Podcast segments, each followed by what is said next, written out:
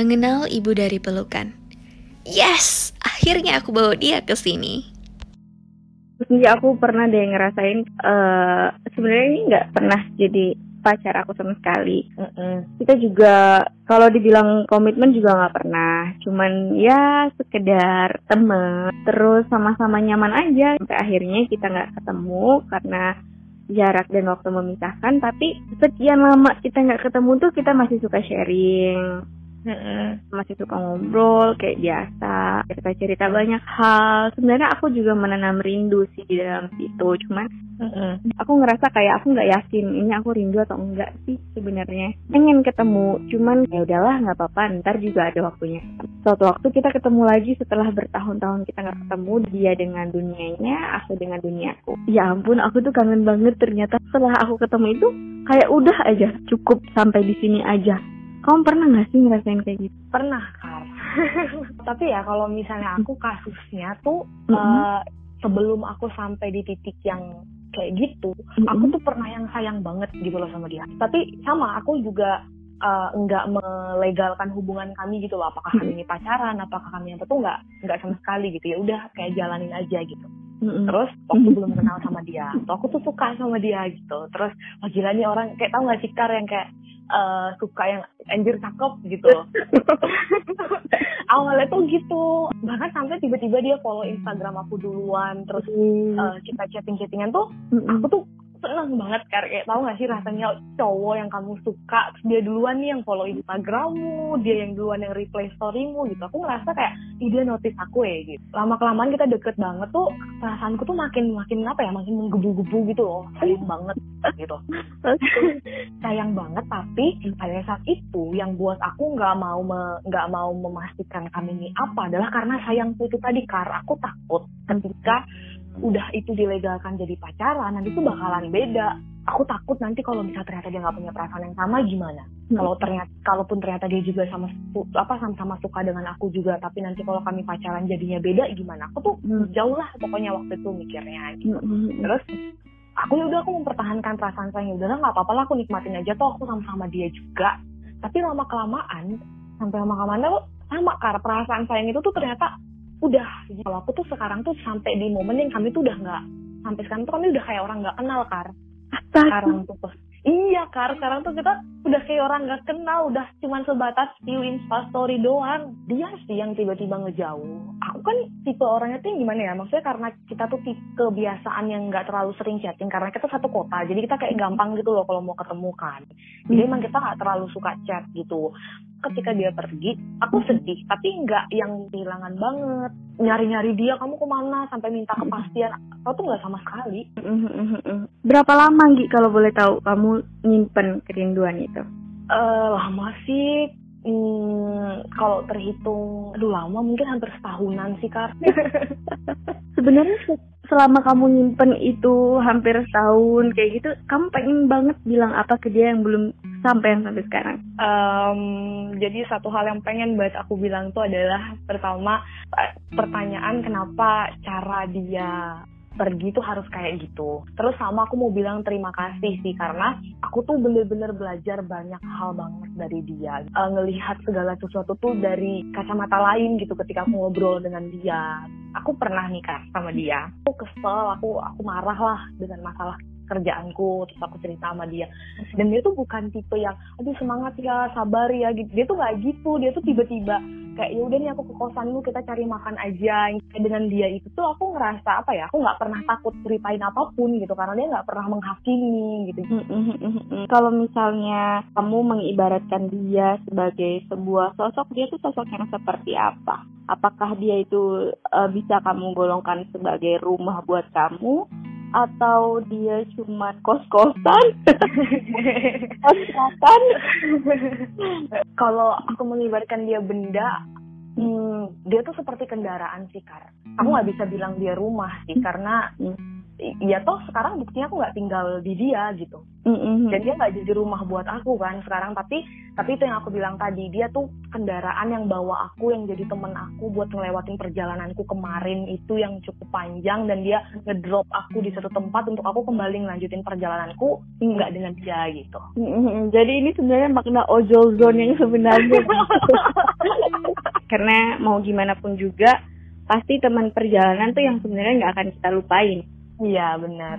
Uh, kalau misalnya bisa balik ke belakang, mungkin aku bakal jujur sih kar soal perasaanku ke dia. Mm-hmm. Mungkin itu juga salah satu uh, alternatif untuk besok-besoknya kita nggak ngerasain rindu yang kayak gini banget gitu ya nih. Iya, iya benar-benar kan. Nggak usah takut sih seharusnya mengekspresikan perasaan karena ya itu emang manusiawi nggak sih? Aku tuh kejauhan mikirnya pada waktu itu. Kadang memang hmm, ternyata perempuan itu serumit itu ya.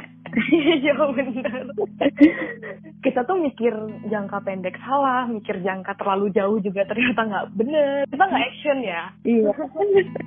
nah kalau mereka ya udah bilang-bilang. Kita juga sebenarnya pengen banget sekali aja meluk dia. Kalau kamu pernah nggak kepikiran kayak hal yang belum pernah sama sekali kamu lakuin dan pengen kamu lakuin? Mungkin meluk jadi salah satu sih ya kar aku juga belum pernah meluk dia sama sekali sih hmm. uh, cuman tuh kadang tuh ya kan gimana sih kadang tuh kan kalau kita lagi sedih terus kemudian ada satu satu orang yang ada buat kita pas kita lagi sedih tuh kan hmm. ketika kita ceritakan kita pengen ya meluk dia ya hmm. nah pada saat aku masih bisa ketemu sama dia dan cerita sebebas-bebasnya tuh aku cuma cerita aja gitu aku aku gak berani meluk dia pada waktu itu karena ya, mm. ya aku ngerasa kayak kita nggak biasa lah melakukan itu aku bingung nanti aku salah apa gimana gitu. Tapi tapi ya gitu kadang tuh kalau misalnya uh, sesekali ngeliat dia posting misalnya di story gitu tuh hmm. ya ada tiba-tiba terbersit kayak ih kalau lagi sedih banget tuh ih coba masih ada dia ya kayak gitu. Coba aku masih ini dengan dia ya gitu kayak pengen pengen meluk pengen nangis pengen diem aja pengen sama dia aja gitu nggak nggak usah ngapa-ngapain gitu. Tapi kamu ngerasa nggak sih selama dia ada buat kamu aja atau dia ngedengerin kamu aja sebenarnya kamu ngerasanya kayak oh dia memeluk aku kok dengan cara yang berbeda. Sebenarnya iya sih cuman uh, ya dia dan dia juga bukan soalnya dia bukan tipe orang yang romantis ya aku bilangnya gitu. Dia orangnya tuh yang realistis banget terus to the point gitu sih. Hmm. jadi cuman mungkin kalau menurut aku sih cara dia itu cara dia menunjukkan kepedulian dia ke aku atau bahasa lain dia memeluk aku bahasa lain dia menunjukkan sayangnya ke aku ya itu tadi sih kayak kebilang ketika aku sedih tuh dia nggak yang nggak yang mbak ibu sabar ya gini. Tapi ya dia ada nemenin dia ada ini. Hmm, hmm, hmm, bener sih. Karena nggak tahu sih kalau perempuan lain. Cuman kalau aku ngerasa hmm. kayak kadang nggak perlu apa-apa kadang perlunya pengertian dan kesabarannya dia untuk menghadapi kita keluh-keluh mm-hmm. kayak gitu ya mas iya benar benar benar banget iya terus nih aku kemarin uh, udah sempat baca buku kamu tentang pelukan dan mm-hmm. nih perihal perpisahan jika boleh mari berganti peran biar aku yang meninggalkan mm-hmm. kepulangan adalah satu hal yang pasti aku lakukan nah aku tuh mikir kan sebenarnya ini tuh hmm. kenapa Anggian tuh ngasih judulnya bukunya pelukan? Sementara isinya kayak gini kenapa ya? Terus aku flashback ke pengalaman pribadi aku sendiri dan aku sadar sebenarnya di sebuah kata perpisahan tuh nggak ada yang bisa kita salahin.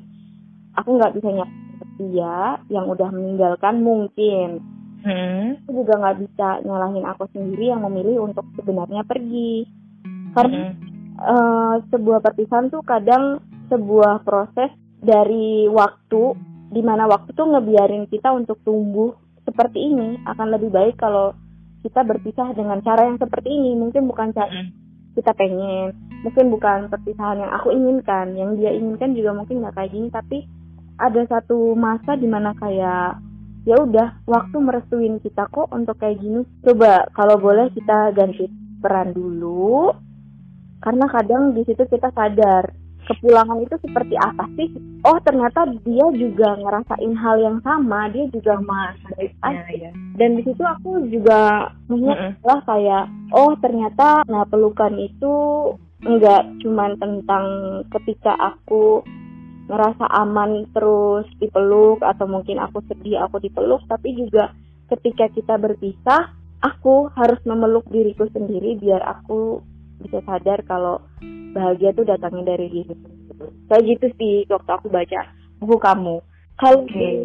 tahu jangan kamu sampai bisa lahir pelukan dan namanya pelukan kayak gimana sebenarnya um, perjalanan pelukan buat bisa lahir kalau menurut aku lumayan panjang ya. Aku makan waktu hampir 2 tahun sampai ini bisa aku terbitin. Jadi awal mulanya banget kalau misalnya muncul ide pengen nulis buku tuh emang emang aku udah dari lama banget sih kar pengen pengen punya buku gitu pada saat itu aku mikirnya aku nggak mau ah karyaku kayak cuman mampang di sosmed sosmedku aja gitu aku pengen ada satu saat minimal satu lah karya fisik yang bisa aku lihat gitu loh dari tulisan-tulisanku gitu. Itu tuh udah lama kalau misalnya tercetus pengen punya buku. Tapi kenapa ini tema yang kuangkat tentang pelukan ini? Mm-hmm.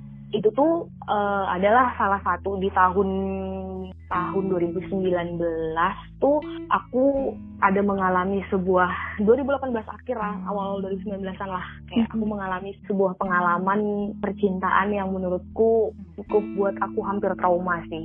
Uh, aku ada pisah sama seseorang yang aku nggak tahu aku bisa kok pada saat itu tuh bisa sampai sesayang itu sama orang itu gitu loh kan hmm. aku tuh di titik yang kayak apa ya kayak pada saat pacaran tuh uh, ini sih pada saat pacaran tuh aku terlalu ngasih semuanya menurut aku hmm. pada saat itu gitu kayak itulah saking sayangnya aku sama dia tapi mungkin bagi dia cara sayangku ini tuh malah tidak membebaskan dia. Jadi kesalahan-kesalahan apa sih perbedaan-perbedaan kita dalam mempersepsikan rasa sayang itu yang sering jadi bumerang buat hubungan kita. Hmm. Jadi kayak dia nganggap aku terlalu berlebihan, dia nganggap aku terlalu ini, terlalu itu, terlalu ini dan terlalu itu gitu. Yeah. Sedangkan menurut aku ya itu cara aku mengekspresikan saking aku tuh sayangnya sama kamu gitu. Benar benar benar. Jadi jadi ke perbedaan dalam kita melihat rasa sayang itulah yang sering jadi pemantik kita berantem, sering jadi pemantik kita adu argumen. Tapi nggak tahu kenapa ketika pada waktu awal-awal baru-baru putus tuh belum yang kayak anjir lah kita ini aja lah yang ku bawa gitu tuh belum. Pokoknya ada satu momen sebuah kebenaran yang baru aku ketahui yang ketika tahu itu tuh justru lebih patah hati daripada ketika putus. Hmm, ini nih ya hasil buah karya malam refleksi. Iya. Iya, jadi justru ketika tahu kebenaran itu itu yang kayak hah gitu loh bener-bener aku patah hatinya lebih patah hati dibandingin waktu putus sampai aku mikir kayak aku pernah sejahat apa sih sama kamu sampai kok kamu tega sih sejahat itu sama aku aku tuh malah yang kayak gitu gitu loh karena itu malah itu malah kayak 8 bulan 9 bulanan setelah putus malah gitu loh hmm. da, da, da, dari sana deh gitu aku mulai ngumpul-ngumpulin tulisan-tulisanku yang hmm. karena aku emang tiap hari kan minimal aku harus nulis satu tulisan kan gitu hmm. jadi aku mulai kumpul-kumpulin yang temanya aku rasa sesuai gitu. Nah pada waktu itu awalnya aku mikir pengen tentang patah hati aja. Bukunya tuh pengen tentang patah hati aja lah karena waktu itu aku momennya lagi kondisiku lagi patah hati banget kan. Ya mungkin sekitar 2-3 bulan aku udah nyusun naskah-naskahnya itu pas aku baca ulang lagi dari awal. Terus aku mikir kayak gini. Kalau misalnya aku cuma nyuguhin uh, orang-orang uh, bukuku cuma tulisan-tulisan tentang patah hati doang, aku ngerasa malah nanti pelukan ini cuma jadi uh, media untuk mendramatisasi kesedihannya orang-orang gitu. Hmm. Aku ngerasa dengan orang membaca buku pelukan nanti bukannya mereka bukannya mereka ngerasa bahwa mereka tuh bisa sembuh dari lukanya mereka, eh nanti malah malah ngerasa lebih dapat dukungan gitu loh dari tulisan-tulisanku gitu. Terus nggak boleh nih, nggak boleh, aku nggak boleh tenang sedih-sedih doang. Nah pada saat itu pun juga dua bulan tiga bulan tuh aku udah mulai apa ya, udah mulai udah mulai rela lah, udah mulai memaafkan lah berita yang baru aku ketahuin itu gitu. Hmm. Jadi karena aku mikir kayak, oh aku aku kasih cerita sekaligus kasih cerita tentang perjalananku sembuh dari lukaku juga aja kayak gitu. Jadi biar biar apa ya, biar aku pengen ngasih tahu bahwa ya sepatah-patahnya kamu tuh akan ada momen kamu tuh bakalan pulih gitu loh. Sedih-sedihnya kamu sekarang tuh akan selalu ada obat buat nyembuhin kamu gitu. Kamu kamu nggak perlu khawatir gitu. Makanya hmm. kenapa di buku pelukan tuh aku bagi dua bab patah dan pulih. Dua tahun kamu uh, bergelut sama proses pelukan ini apa yang paling pengen kamu bilang ke orang-orang? Uh, yang paling pengen banget aku bilang itu adalah gini. Jadi uh, buku pelukan nih dia bercerita banyak banget jenis patah hati aku masukin banyak banget jenis patah hati mulai dari yang cuman deket belum sempat jadian tapi udah harus pisah hmm. terus kemudian yang udah jadian tapi harus harus selesai oleh salah satu pihak yang satunya belum merelakan hmm. bahkan aku tuh jadi ngumpulin ngumpulin cerita-cerita untuk nulis pelukan tuh nggak cuman dari pengalaman pribadiku aja kar jadi ada yang hmm. orang curhat sama aku aku ngerasa idenya bisa aku angkat aku izin sama dia dibolehkan aku jadikan tulisan tuh juga ada gitu hmm. nah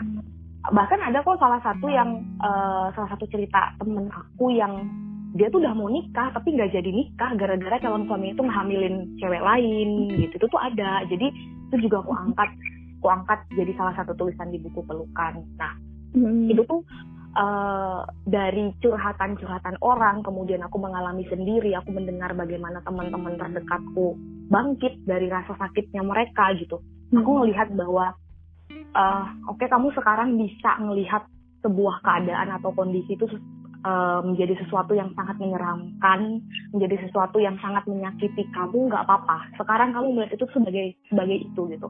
Mm-hmm. Tapi kalau kamu nggak jalan, kamu akan terus melihat masalah itu sebagai sebuah masalah. Tapi kalau kamu mau berdiri dan jalan, pada akhirnya kamu akan melihat masalah itu tuh di belakang kamu. Akhirnya akhirnya itu hanya akan jadi masa lalu gitu loh. Hmm. Nah, itu tuh pilihannya ada di kamu. Kamu mau berdiri dan jalan meninggalkan lukamu jadi masa lalu aja, atau kamu mau tetap hidup di dalam itu. Karena yang jadi obat buat diri kita sendiri itu ya diri kita sendiri. Karena kita nggak bisa. Orang lain tuh hanya membantu. Perkara apakah kamu mau sembuh atau enggak itu dari dalam dirimu. Gitu. Hmm. Orang lain mau narik kamu gimana pun keluar dari luka masa lalu kalau kamu mau bertahan di sana ya nggak akan bisa. Kamu akan terus terusan hidup di masa lalumu gitu. Emang kadang kita baru bisa sadar banyak hal setelah kita ngelihat itu dari lingkaran luar. Aku sampai di momen yang aku datang ketemuin mantanku yang jadi alasan aku nulis buku pelukan aku ngasih kar buku pelukan ke dia? Aku udah bisa di titik itu gitu loh. Maksudnya kayak dan dan ketika kondisiku ketika aku ngasih buku pelukan ke dia tuh aku kondisinya udah baik-baik aja udah nggak apa-apa gitu loh. Aku udah bisa sambil ketawa-ketawa ngasih buku ke dia sambil ngasih tahu. Aku sampai bilang sama dia makasih loh kalau kamu nggak nyakitin aku pelukannya nggak ada. Sambil ketawa-ketawa gitu itu udah itu udah bisa aku udah bisa sampai di titik itu gitu. iya iya itu tertampar sih dia nih dia gimana responnya waktu kamu kasih buku kayak gitu? Baik sih ya, dia ketawa-ketawa juga sih dan dan dianya pun juga ngomong aku aku nggak beli buku pelukan, aku sebenarnya takut dia bilang kayak gitu. Aku takut hmm. kayak uh, yang kamu ceritain tuh bakal tentang kita, aku nggak siap baca tentang ini dan dia, aja ngomong kayak gitu. Bahkan dia tahu aku nerbitin buku tuh dari temen-temennya yang ngasih tahu hmm. segala macam karena karena ternyata dia sendiri pun juga menghindari. Hmm, hmm, hmm, hmm. Iya benar, berarti memang perpisahan itu bukan cuma tentang kita sebagai korban, tapi sebenarnya iya. ada dua orang kok yang merasakan hal yang tidak enak di sudut pandang yang berbeda ya, Gi. Iya, benar-benar banget kan. Iya, iya, keren-keren. Terus nih harapan kamu dari um, buku pelukan ini apa? Tadinya ketika menyusun buku ini, kan aku berharapnya ini bisa jadi media aku untuk apa ya untuk penyembuhan diriku lah. Jadi ibaratnya kayak dari buku ini aku bisa ngeluarin semuanya dan itu udah kecapai. Makanya ketika buku ini jadi-jadi tuh aku beneran ngerasain leganya minta ampun kok oh aku berhasil kok ngeluarin apa yang selama ini pengen aku sampaikan kayak gitu. Terus uh, setelah ini udah nyampe ke teman-teman udah nyampe ke orang lain sih aku berharap pelukan tuh bisa jadi apa ya bisa jadi temen. Makanya kan aku selama ini uh, dari zaman PO-nya pelukan tuh aku selalu kayak bilang makasih tuh udah menjemput. Aku selalu ngomong udah menjemput pelukan karena hmm. aku pengen dia ini jadi temen gitu loh karena aku pengen uh, pelukan tuh jadi jadi temen kalian ketika menemani kalian dari kalian patah hati sampai yang bener-bener di di titik yang kalian tuh nggak tahu lagi mau berdirinya kayak gimana sampai di kalian udah sembuh gitu. Aku mau hmm. ya pelukannya jadi salah satu yang menemani perjalanan kalian dari patah ke pulih gitu. Iya benar benar benar karena kita sebagai uh, perempuan yang pernah ngerasain kayak gitu rasanya pengen saling menguatkan gak sih Nji? Iya bener banget bener. Sejalan juga sih sama podcast aku aku juga pengen biar orang-orang ngerasanya kayak tenang aja lo nggak sendiri kok juga temenin kayak gitu. Mm -hmm, iya. Ketika apa ya kadang kan kadang tuh apa sih kalau kita lagi di titik yang patah hati banget tuh pengen cerita nih. Tapi tuh bingung gak sih karena bingung tuh bukan gara-gara nggak punya temen banget gitu. Cuman hmm. pengen cerita ke temen yang ini nanti takutnya gini gitu. Kayak pengen cerita ke temen yang ini takutnya gini. Kayak suka ada ketakutan-ketakutan yang buat buat kita tuh apa ya? Pada akhirnya malah nyimpan luka kita tuh sendirian gitu loh. Iya benar um, ini sih. Oh ini tuh aku sekaligus menjawab kenapa judulnya pelukan okay. jadi ini aku namain pelukan tapi di bagian lukanya itu aku kasih tanda merah aku highlight gitu mm-hmm. jadi ini pun aku nggak sengaja sih menemukan menemukan oh ternyata ada kata luka di dalam pelukan itu tuh aku aku melihat bahwa nggak pernah ada sesuatu yang benar-benar abadi di dunia ini Gak pernah ada kebahagiaan yang abadi, gak pernah ada kesedihan yang abadi. Semua tuh balance kok, gitu. Kenapa aku meng-highlight kata luka di dalam pelukan? Supaya ngingetin kita semua bahwa di dalam tempat terhangat pun, aku bilang pelukan ini adalah tempat terhangat. Di dalam tempat terhangat pun, kamu tuh tetap bisa ngerasain sakit, kamu tuh tetap bisa ngerasain luka, gitu loh. Jadi tapi pada akhirnya yang bisa menyembuhkan lukamu itu adalah pelukan itu lagi gitu loh jadi hidup tuh cuman kayak gitu kayak gitu aja gitu kak hmm. Eh, nggak hmm. apa-apa bersedih nggak apa-apa nangis nggak apa-apa kecewa tapi jangan berlarut-larut gitu kayak yang aku bilang tadi kalau misalnya kamu terus-terusan diem di tempat kamu terluka sekarang kamu akan selamanya ngadepin dia. Tapi kalau kamu berdiri dan kamu pergi pada akhirnya nanti lukamu tuh akan jadi masa lalumu. Aku juga baru sadar loh kalau di tengah-tengah pelukan ya kan? Jadi hidup tuh nggak cuma soal yang happy happynya nggak cuma soal yang kita pengenin aja gitu nggak cuma tentang yang kita mau aja gitu. Iya kita harus terima semuanya ya. Gokil. Semoga keinginan kita lewat media-media kita ini bisa tersampaikan ya Gi ke ya mudah-mudahan Amin ada satu tulisan menurut aku ini salah satu puisi buku yang menggambarkan aku banget ketika aku mau memulai untuk menulis buku pelukan. Pendek, pendek banget sih dia, cuma empat baris. Pergianmu serupa pisau tajam yang baru saja diasah. Aku, tubuh yang tetap diam meski dihujam berkali-kali hingga berdarah. Sudah. Ini tuh yang pertama kali banget kamu tulis waktu kamu lagi patah atau waktu kamu udah mulai pulih? Ini patah. Jadi ketika menulis ini tuh aku ada di kondisi yang aku tahu dia udah punya orang baru mm-hmm. aku tahu dia udah happy aku tahu dia udah udah punya dunianya yang baru mm-hmm. tapi aku tuh masih tetap aku yang kayak gitu loh karena nangisin perginya dia kayak orang bodoh masih ngarepin dia balik jadi ini puisi tulisan pertama yang aku tulis ketika aku memilih untuk oke okay deh aku bakal bakal buat buku mengangkat dari cerita ini. Emang salah satu yang dalam banget sebenarnya karena benar-benar terwakili dari hati. Itu kalau misalnya kamu ya ngasihnya segede-gede gaban tulisan itu Gi waktu sambil ngasih bukunya aku yakin dia kayak tertohok gitu deh kayaknya. Nyakitin orang banget nih kayaknya gitu. Iya ya wah ternyata aku pernah menyakiti anak orang sampai segininya gitu ya. Bener bener. Luar biasa. Gak apa-apa semuanya proses yang ngasih iya nggak apa-apa sih. Kalau enggak kan aku juga ngerasa kayaknya buku pelukan nggak bakalan ada kalau aku nggak sesakit hati kemarin banget gitu loh kan hmm tadi ada syukur di balik luka yang iya. Aku suka gimana teman-teman semua yang denger ini bisa dapetin buku pelukan? Terus ada promo atau enggak uh, ini buku pelukan ini tuh bisa teman-teman dapetin di Indie Book Corner. Jadi bisa hmm. cek ini bisa cek di Shopee atau di Tokopedia ada mm-hmm. akunnya Indie Book Corner. Buat sekarang tuh lagi ada promo banget. Jadi uh, ada paketan gitu loh. Kalau mau beli paketan tuh dua buku tuh cuma tujuh puluh sembilan ribu gitu. Nah salah satunya itu buku pelukan gitu. Oh oke okay, oke okay, jadi satu paket satu paket itu isinya dua buku. Mm-hmm. buku pelukan sama ada satu buku satu buku lagi. Itu harganya cuma tujuh puluh sembilan ribu gitu. oh oke okay, oke okay, oke. Okay. berarti bisa didapetin di Tokopedia ataupun di Shopee? Shopee-nya Indie Book Corner. Indie Book Corner. Iya Oke deh, nanti bisa aku tambahin descriptionnya di eh, link-link Shopee sama Tokopedia ini ya. iya biar biar anakku memeluk semakin banyak orang. Iya Yanggi benar. Semoga perjalanan kita besok-besok ada lagi cerita-cerita yang berharga yang bisa membantu orang-orang di luar sana. Iya amin dan terima kasih sudah hadir Ibu dari Pelukan Angin Lesmarito